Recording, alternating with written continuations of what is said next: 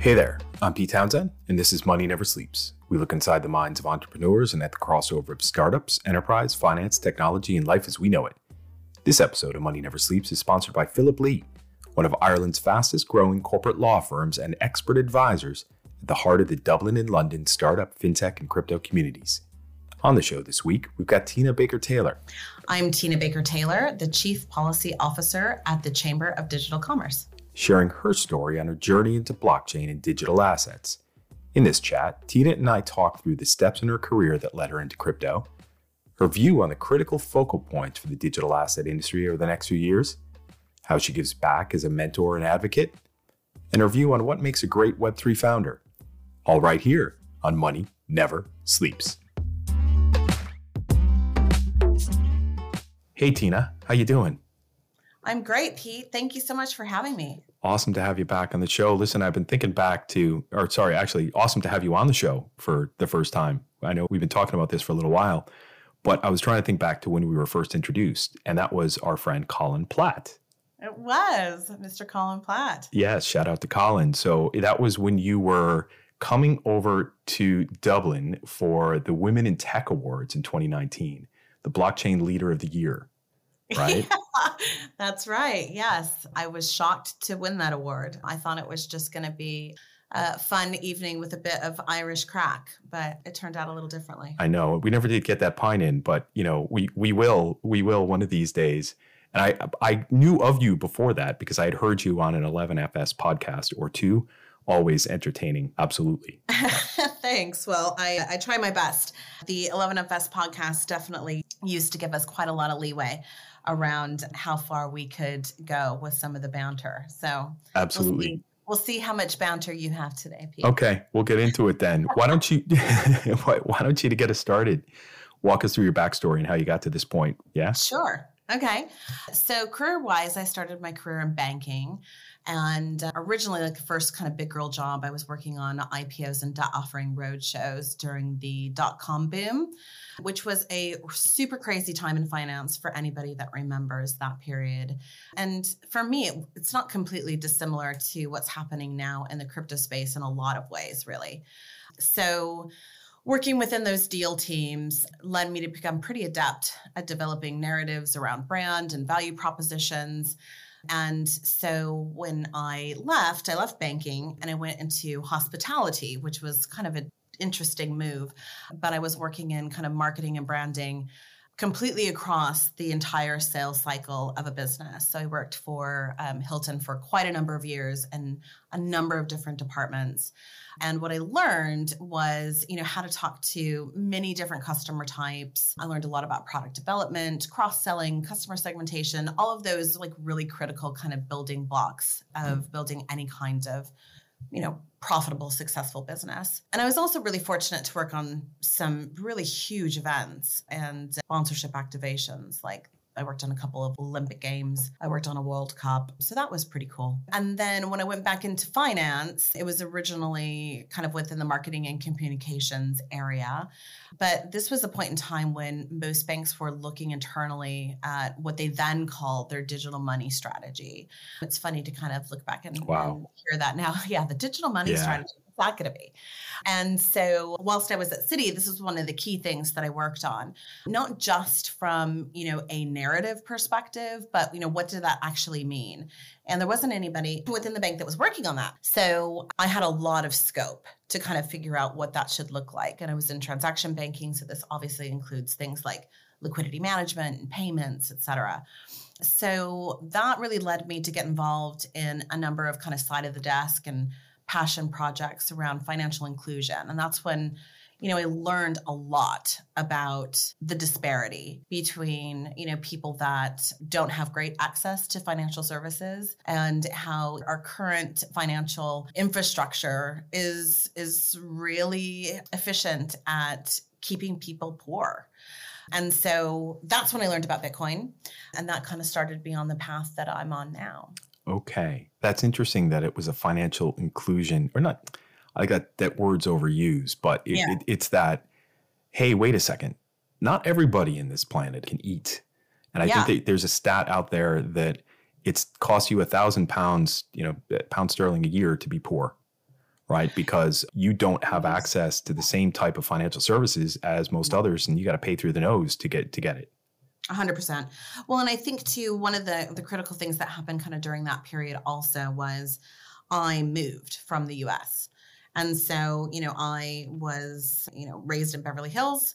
I had a, what I now see as a very narrow view of kind of the way the rest of the world worked. And when I moved to Europe, obviously I had, you know, a brighter or a broader scope of of experience. But equally, you don't necessarily consider that even within kind of developed economies that you know in the uk we have 1.7 million unbanked people.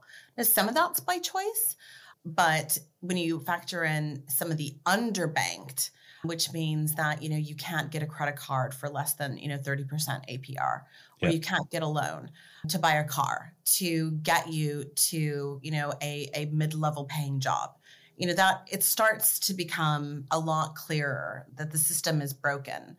And indeed it's it's expensive to be poor. Yeah. Yeah. Interesting entry point for you. And that, was that the your first step into this space? Was that with coinfloor? Yes. So i left hsbc I was in a really interesting position there. So I was the the global head of client strategy for the transaction banking capital markets and working on a number of different kind of proof of concepts.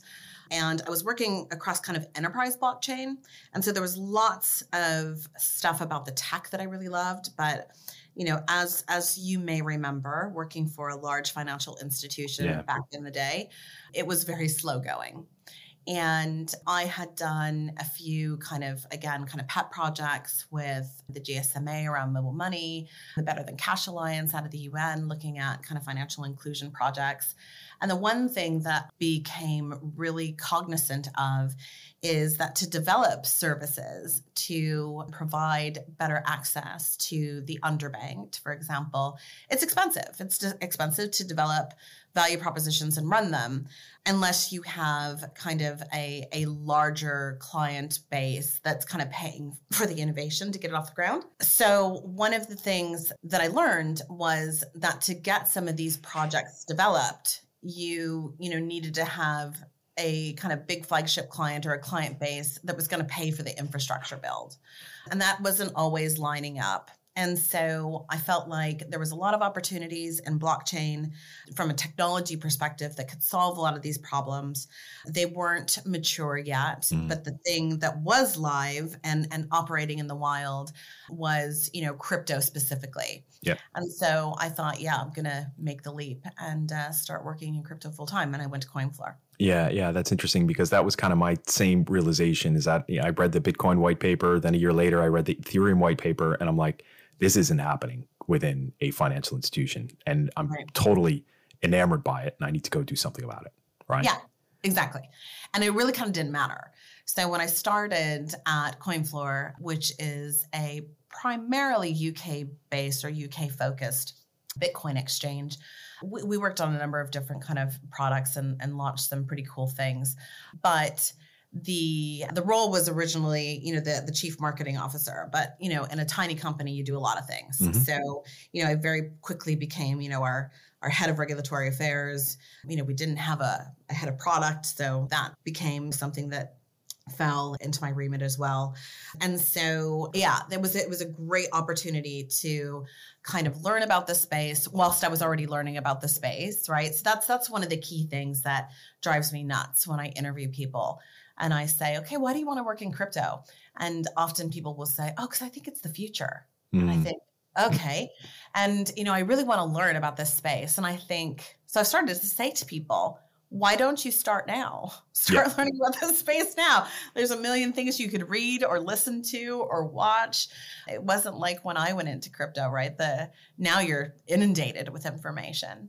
But but yeah, so I, I was learning in real time, but I hopefully was kind of adding to the knowledge that I had built up anyway and, and putting that into practice. Yeah. And then you took that into global digital finance. And I remember when that kicked off because I was working with 11FS at the time.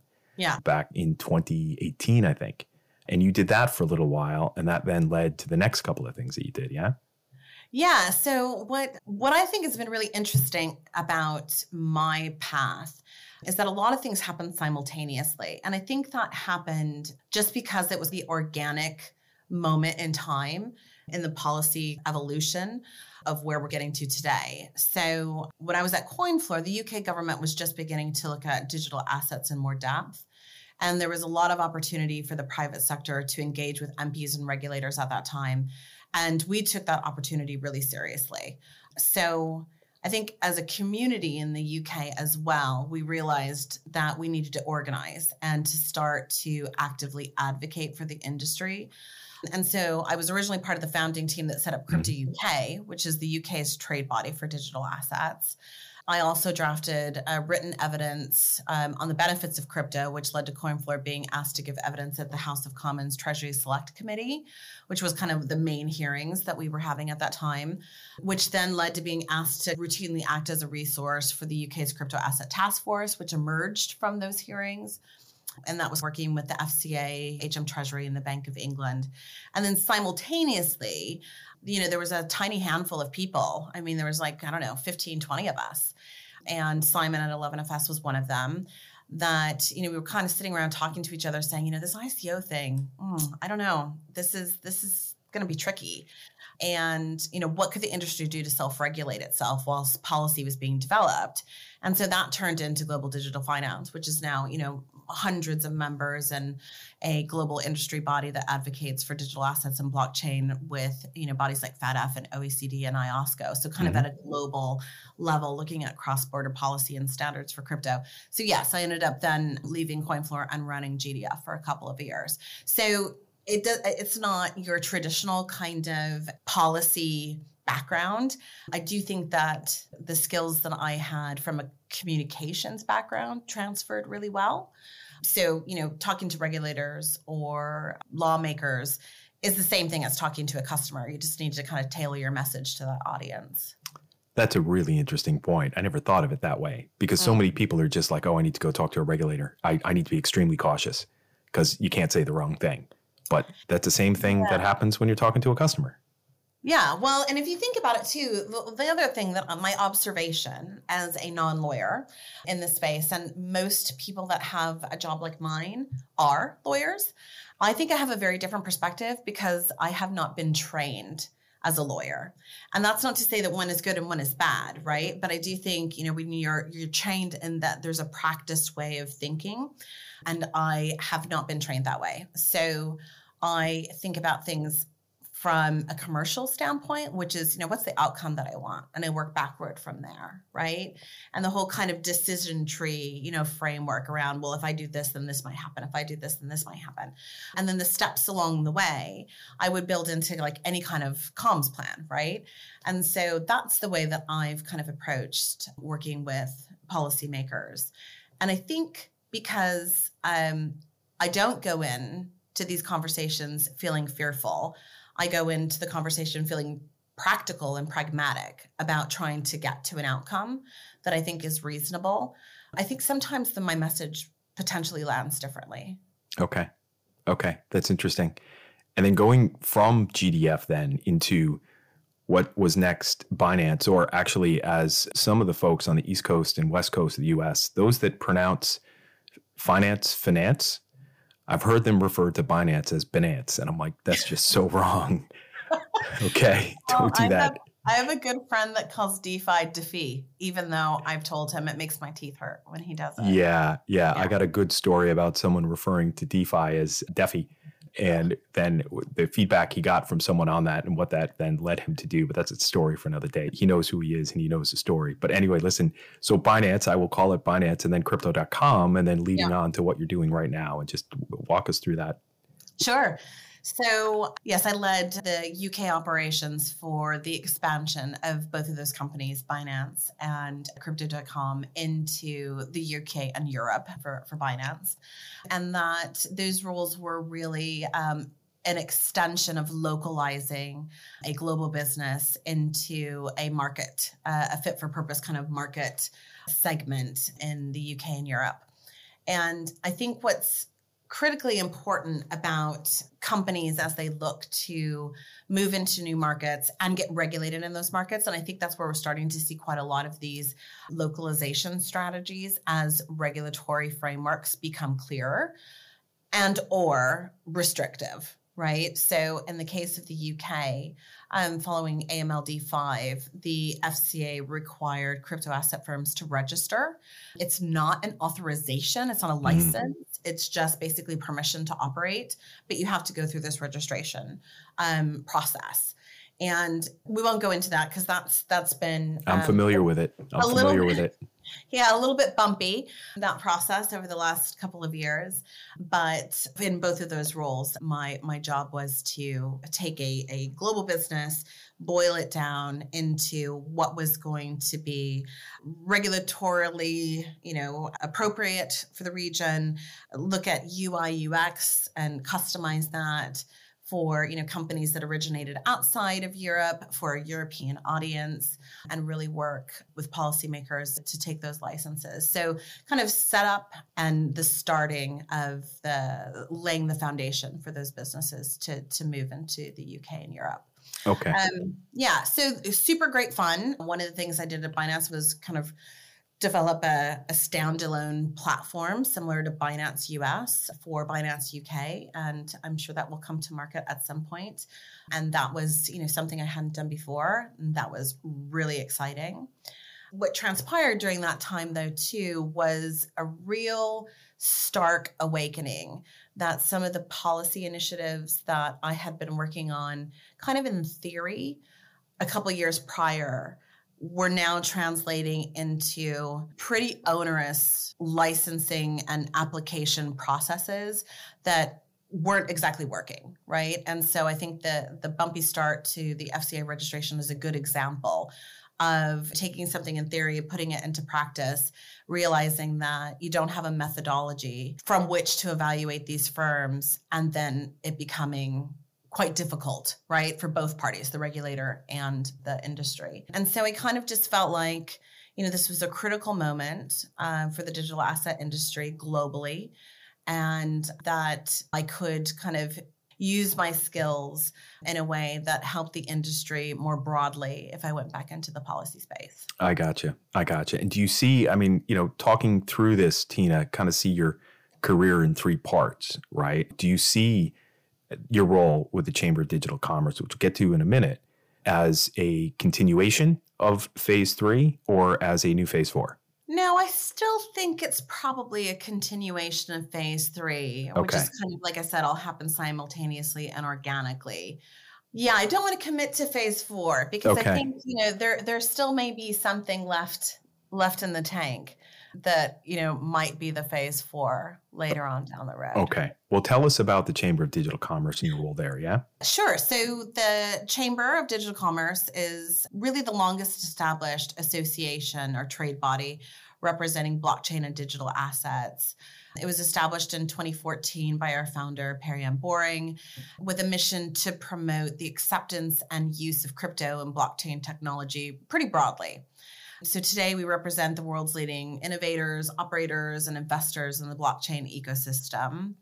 And I think that we are known for, certainly over the last couple of years, have consistently advocated for regulatory clarity for digital assets to allow innovation to flourish, which also takes into account consumer protections and, and, and market integrity.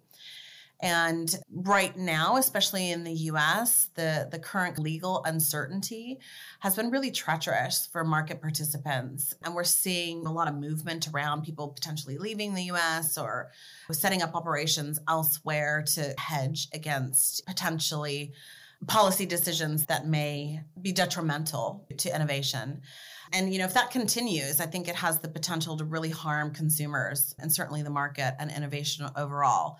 So, like I said, I think that we're at a pretty crucial inflection point within the regulatory landscape, not just in the US, but a- across the globe.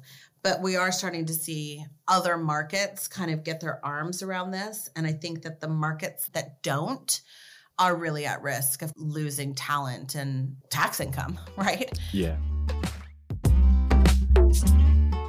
Hey everyone, this is Pete. let me tell you about the folks at Philip Lee. Few years ago, I was at my first venture capital industry dinner in Dublin, and honestly, I felt a bit lost. I bumped into Andrew Tazali, one of the partners at Philip Lee. He bought me a pint, introduced me to the team, and they took me under their wing.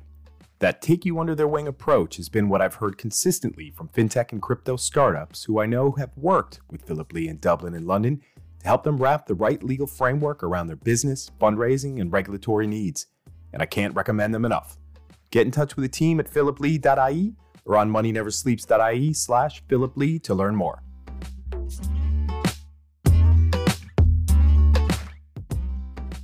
Yeah, I mean, I, I was thinking about it this morning I was listening to a podcast as I tend to do when I'm out on my walk in the morning. And it was the Tim Ferriss podcast where he had Chris Dixon from A16Z mm-hmm. and Naval Ravikant from AngelList.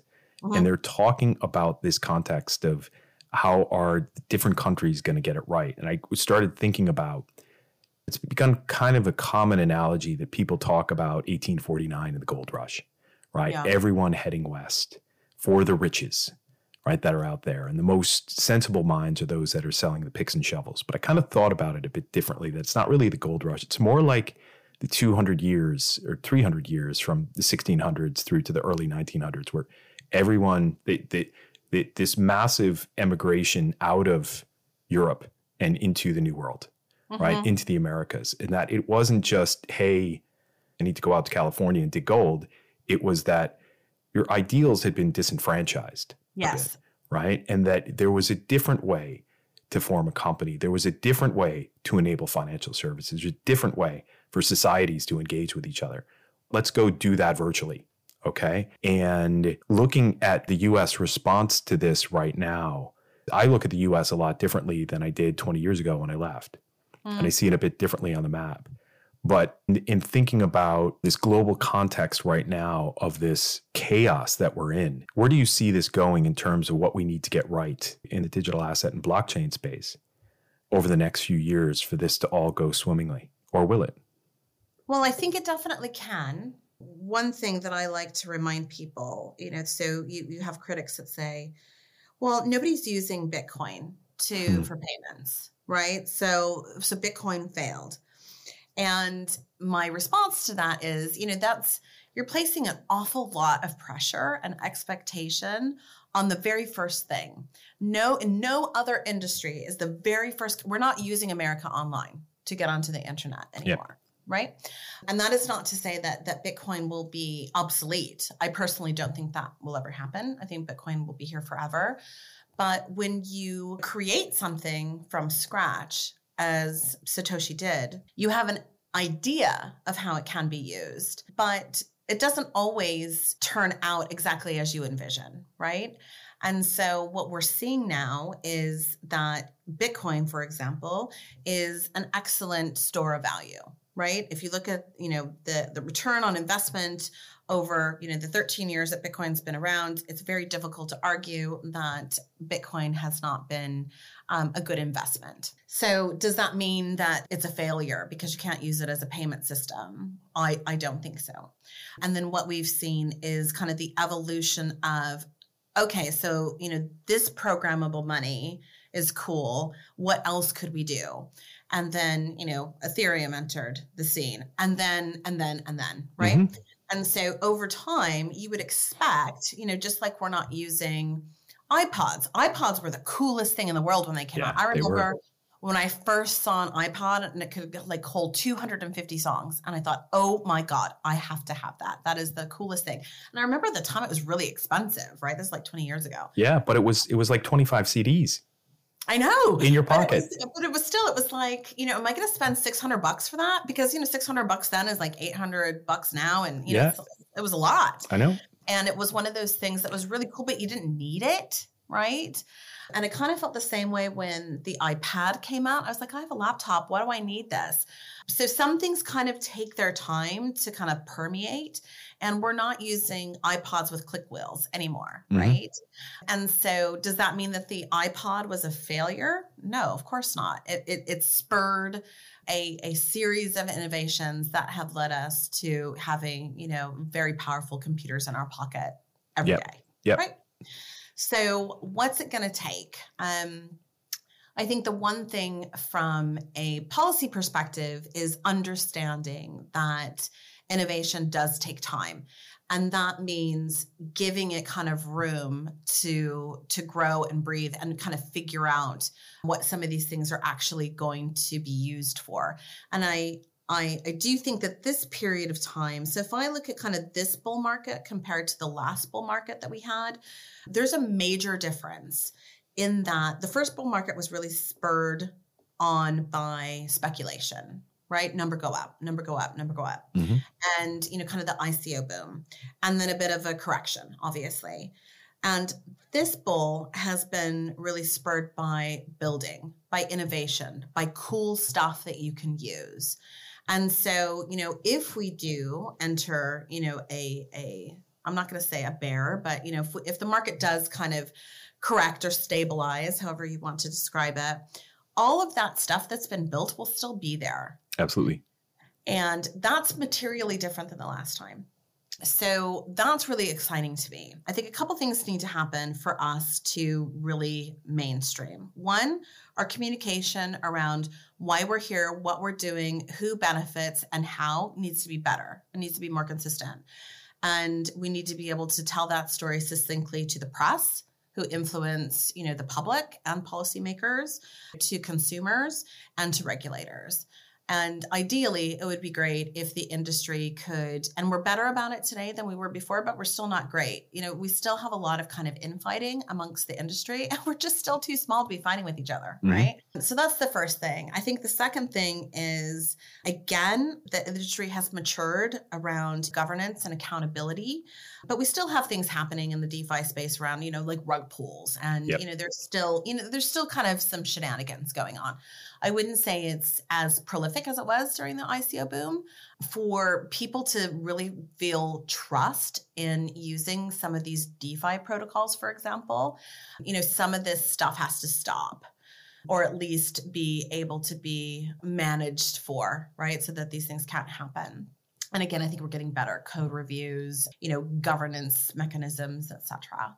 And then I think the third thing is we need to do what we can do to remove the friction. And that's two parts for me.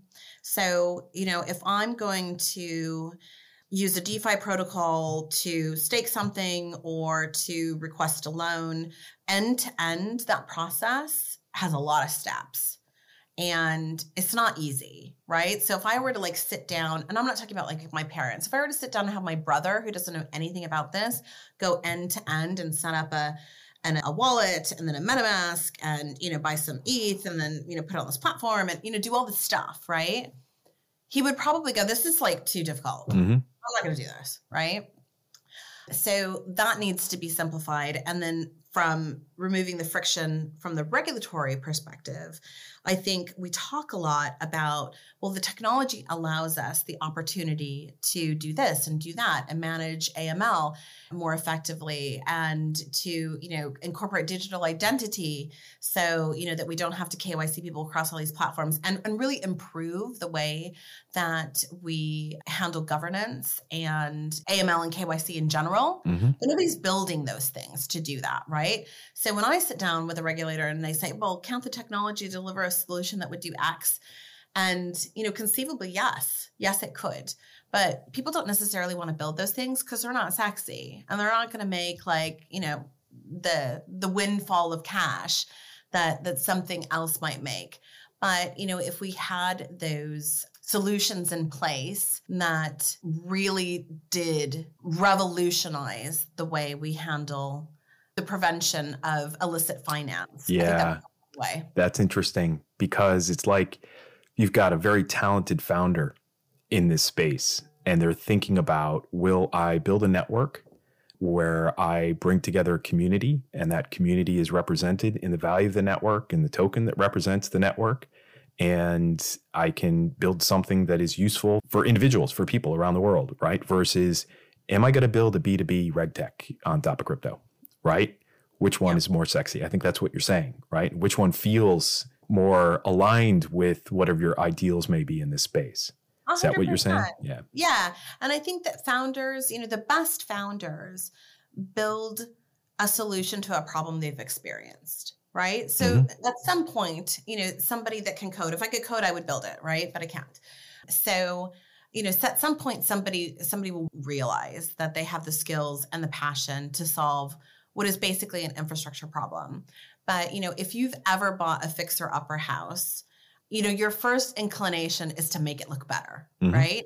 But if you start kind of painting and wallpapering and, you know, putting, you know, new floor in, whatever, and you don't fix the plumbing and the floor joists and, you know, the infrastructure pieces, you're building kind of on top of crap, right? And so it, you don't see it. You don't see the plumbing and you don't see new electrics but they're integral if you're going to put this investment on top of renovating a house that makes it actually valuable. Yeah. I'm with you. I'm with you. And I'm kind of thinking of something here that like, you know, w- when you look at DeFi and the there's no intermediaries, mm-hmm. the idea is trust the code, not the intermediary, right? There is no intermediary. Trust the code. I'm thinking there's something on the horizon which will solve the reg tech of crypto that is trust the code, not the third party. And I think there's something coming there. That's just a guess. Well, uh, I hope so. And, you know, the trusting of the code, again, when you have a few companies that understand how to run a code audit, for example. Mm-hmm. And this is not my area of expertise. Mm-hmm. I have heard that you know you get in line and it's like a year from now. Yeah. It's like trying to get a builder. Yeah, like we can't yeah, get no. a builder in the UK, but and people can't get code review because these people are so busy. Oh, I hear you. I hear it's like trying to get a painter in Dublin right now. It's ridiculous. Correct. Yeah, exactly. You know, we we we get we got a new couch coming in, and we got to wait for the painter first, and you know, but that first world problems. Listen, speaking of founders, like we were just touching on, I know that you are involved in a lot of mentoring and advocacy in general with mm-hmm. Crypto Connect, She 256, Like Minded Females, Global Blockchain Convergence. What is it that you take from these experiences into your day to day? So, a few of the organizations that I am committed to are very specific in trying to create more opportunities for women in tech specifically. So, I think that tech has been one of those areas like early finance where for a myriad of reasons that are more sociology related mm-hmm. um, than we're going to get into today, they haven't attracted or haven't necessarily been welcoming to women. Yep. And crypto is one of these unique opportunities where everybody's new, right? The industry's only been around for 10 years. There isn't this kind of legacy of, you know, an old boys network or, you know, the way we've always done things. And so I think it is a really incredible opportunity for anyone, but especially for women who may be looking at kind of, you know, changing their their careers and using skills that they've built in other areas to get involved in in tech or finance either one because it's a really nice convergence of both of them so the time that i spend with those organizations is more about education, what's happening in the space, where the opportunities lie, again, around kind of communication, translating skills, being able to communicate how what you've done before is relevant in this new landscape of decentralized finance. Totally. And, and really tr- also just trying to empower people to feel confident to jump off the cliff, really. I I did it. It worked out for me. I see a lot of opportunities in this industry. And I think that again, people can be a little bit nervous when, you know, we have press that doesn't have a lot of nuance around Bitcoin's boiling the ocean or, you know, Bitcoin's only used for criminal activities, you know, those kinds of things. So mm-hmm. people are curious, but they just need more information and education and confidence that the skills that they have will be relevant and then a little push so so that's kind of what what i do there okay and then with organizations like gbc and crypto connect they're really focused on again kind of engaging with each other. And like-minded females also is around kind of supporting the network that allows you to grow a business mm-hmm. right? So all of these are around networking and growth opportunities. And I know from my personal experience that, you know, kind of the more people you know, then you're kind of one or two steps removed from maybe somebody that might be able to help you or give you some advice or steer you in another direction or have a different perspective than you might have. And that's another incredible part of this industry that people are really still open door, right? That totally. that's the one thing that I think is super incredible. You can get referred to somebody, somebody introduces you to somebody, and they will get on a call with you and, you know, hear your idea or, you know, talk through a problem. They don't know you, but we're all kind of in this together. And so there's this kind of extended community that I think is really powerful. And so things like Crypto Connect are focused on supporting that type of activity. It's great. It's great. And it, you know, when you're in this space, you know, and I, I, it was the same podcast that I was listening to this morning. Chris Dixon said he's never met someone in this space who is both very well informed and also skeptical. Yes, very true. So the more you know, I think that the deeper down the rabbit hole you go, yeah. right? So I do think that it is, again, being able to be a resource or providing access to other people who are a better resource than me in areas of, of expertise that aren't mine is like I, I enjoy being a connector because there's so much to learn there's so much to know and there's so many niches in this industry how you know people can get involved in, and build cool stuff. It's great to be a part of encouraging that community to thrive. Absolutely. Absolutely. And it's still small enough. We are still early in the space. Just thinking about mentoring in general as I mentioned to you, I'm leading the Launchpool Web3 Techstars Accelerator here in Dublin. I'm thrilled to be leading it. What do you think are some of the qualities or leading indicators of a fantastic founder in the Web3 space? So, the best founder stories, the ones that have moved me, which, you know, create an emotional story that I think moves customers and, you know, gets people excited about a project, are when a founder solves a problem that they've experienced themselves. Mm-hmm. And so when you, you know, hear these stories about people that kind of, you know, didn't have access to this or or couldn't get that and they thought, you know what, screw it. I'm going to go and build it myself. And or people who have, you know, maybe worked in an industry kind of doing things the old way and thought, you know what, there's got to be a better way to do this.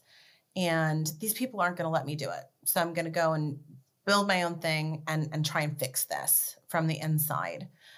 I think those stories are really powerful. Mm-hmm. So, from a founder perspective, I think what I would be looking for are people that are really passionate about the problem they're trying to solve, not necessarily the thing that they're trying to build. And sometimes I think that people get their messaging a bit conflated, right? So, you know, my advice for founders is, you know, tell me why this is important to you. Don't tell me about the widget. Like, I actually don't care about yeah. the thing that you're building. Tell me about the problem you're trying to solve. Who is this a problem for? You know, why has it been like this for this, you know, length of time? Like, why does this problem exist? And, you know, what's the upside of solving this problem? And that's how you get people to like really emotionally care about your project. And then once that happens, then you kind of engender passion, whether that's from your team or your VCs or your co founders and I think that's the catalyst that propels startups into, you know, potentially unicorns. It's it's the passion piece. Do you think there is a relationship between how deeply experienced someone is with a problem they're solving and their level of humility as a founder? A hundred percent. Mm. Yeah. So I think the the other key quality that I've seen with founders that succeed is self awareness. So, you know, is that always being humble? I think we kind of throw that word around a mm-hmm. lot. You know, people like, oh, you know, I'm so humble, or it's important that we hire people that are humble. And and and yes, humility is is absolutely a virtue. But being self-aware and understanding that maybe you're not always you know feeling benevolent or or humility and being able to internally manage for that and develop empathy and really kind of lean into being empathetic. I guess having that tool in in your tool chest around yeah, self-awareness. Who are you? How are you showing up in the world? How do other people experience you? And then being able to, you know, basically tailor your message to your audience. That's super critical. And I think that a lot of founders, and, and so maybe this is where humility becomes kind of the, the nomenclature that we go to, is if you kind of show up and, and you are who you are in every situation with every audience, you're you're not going to reach as many people as you might if you can take a step back and and kind of look at it from a position of I'm here to solve a problem, I'm here to be of service is that of interest to you as opposed to here i'm solving this problem. It's this cool thing and you should learn about it. Yeah. Yeah. No th- this this was the clincher for me tina of this chat and that this understanding that being humbled by a problem so much so that you really want to solve it you need that mm-hmm. knowledge you need that experience. But if you're solving for x there's you know solving for y they're solving for z and a b c d e and f and knowing which ones you can actually solve mm-hmm. and those that you can't it takes a huge amount of self-awareness. I love that. Well and and also i think the other key thing that you know founders also get stuck into is somebody asked me this once pretty recently actually when i was talking through an idea that i thought you know had some legs. And they said let me stop you and just ask you do you want to run this and be the ceo of this thing? Do you want to found this thing? Or do you just want it to exist in the world Mm. And I thought that is a really good question. And I need to think about that because those are two different roles to play. One is more kind of advisory and, you know, strategic and supportive. And the other one is, you know, very operational and, you know, daily doing the grind, right? And a lot goes into where you are, whether it's in your career, in your personal life, you know, you people change, right? And so I think you can be a founder that starts a thing and five years in exceed your level of expertise or you know you hire the right people and you know it's complementary and you grow together. But i think sometimes people found the thing and then they think that you know they have to be the one that kind of mm-hmm. takes it to the promised land. And that's not always you don't the case. need to be. Yeah.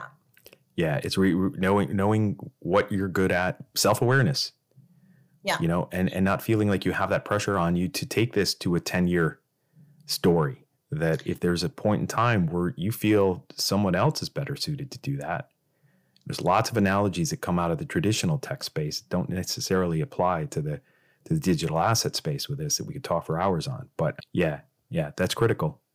I think so. And I think that it's um it's it's self-awareness, but also if you go back to the reason that you started this thing in the first place was because you wanted to solve a problem. Mm-hmm. Solving the problem should be the paramount driver. And so if you get to a point where bringing in someone else or a team of people or doing a merger with someone else or if solving the problem is your key goal not you know making a bunch of money and being a ceo then I think those are the businesses that end up kind of transcending what they anticipated, what they what they set out to do, uh, because they're mission focused. I love it. I love it. No, that this is you. I, I feel another mentorship role coming on for you here, Tina. So we can talk about that afterwards, though. Listen, our our final question on this podcast is: What is something that people wouldn't expect to know about Tina Baker Taylor? Something people wouldn't expect to know. You already told us that you were you were born in Beverly Hills, and I'm not sure if your zip code was 90210 or not, but well, I was actually born in Washington State, but I grew up in Beverly Hills, and my zip code was 90210. Awesome. Um, but that's not that interesting, is no, it? No, there's something no. more than that. I have four brothers and no sisters, which I completely attribute all of my resiliency to. I can see that. I can definitely see that. My yeah. daughter has two brothers and no sisters. And she is, yeah, yeah. I, I will use the word resilient with my daughter right now, and I'll leave it at that. Absolutely. Yeah. So that's um that's maybe something you know you don't talk about your family, but they've definitely enabled me to keep showing up. Absolutely. Oh, I totally see that. All right. Well, listen, Tina, thank you so much for coming on to the show today. Really appreciate it. It was great to get into this chat. I I, I feel more of a conversation coming between us after this. Brilliant. It's great to have uh, the time to chat with you, Pete. Thank you so much for inviting me. Thank you. That does it for this week, folks. A big thanks to Tina Baker Taylor for opening up her mind to help us figure out why she does what she does. Links to get in touch with Tina and the Chamber of Digital Commerce are on our website at moneyneversleeps.ie, so check us out online. If you like what you heard, we would sincerely appreciate a five star review on Apple Podcasts or whatever platform you're listening on, as it helps others to find the show. And remember, Money Never Sleeps is spelled as all one word.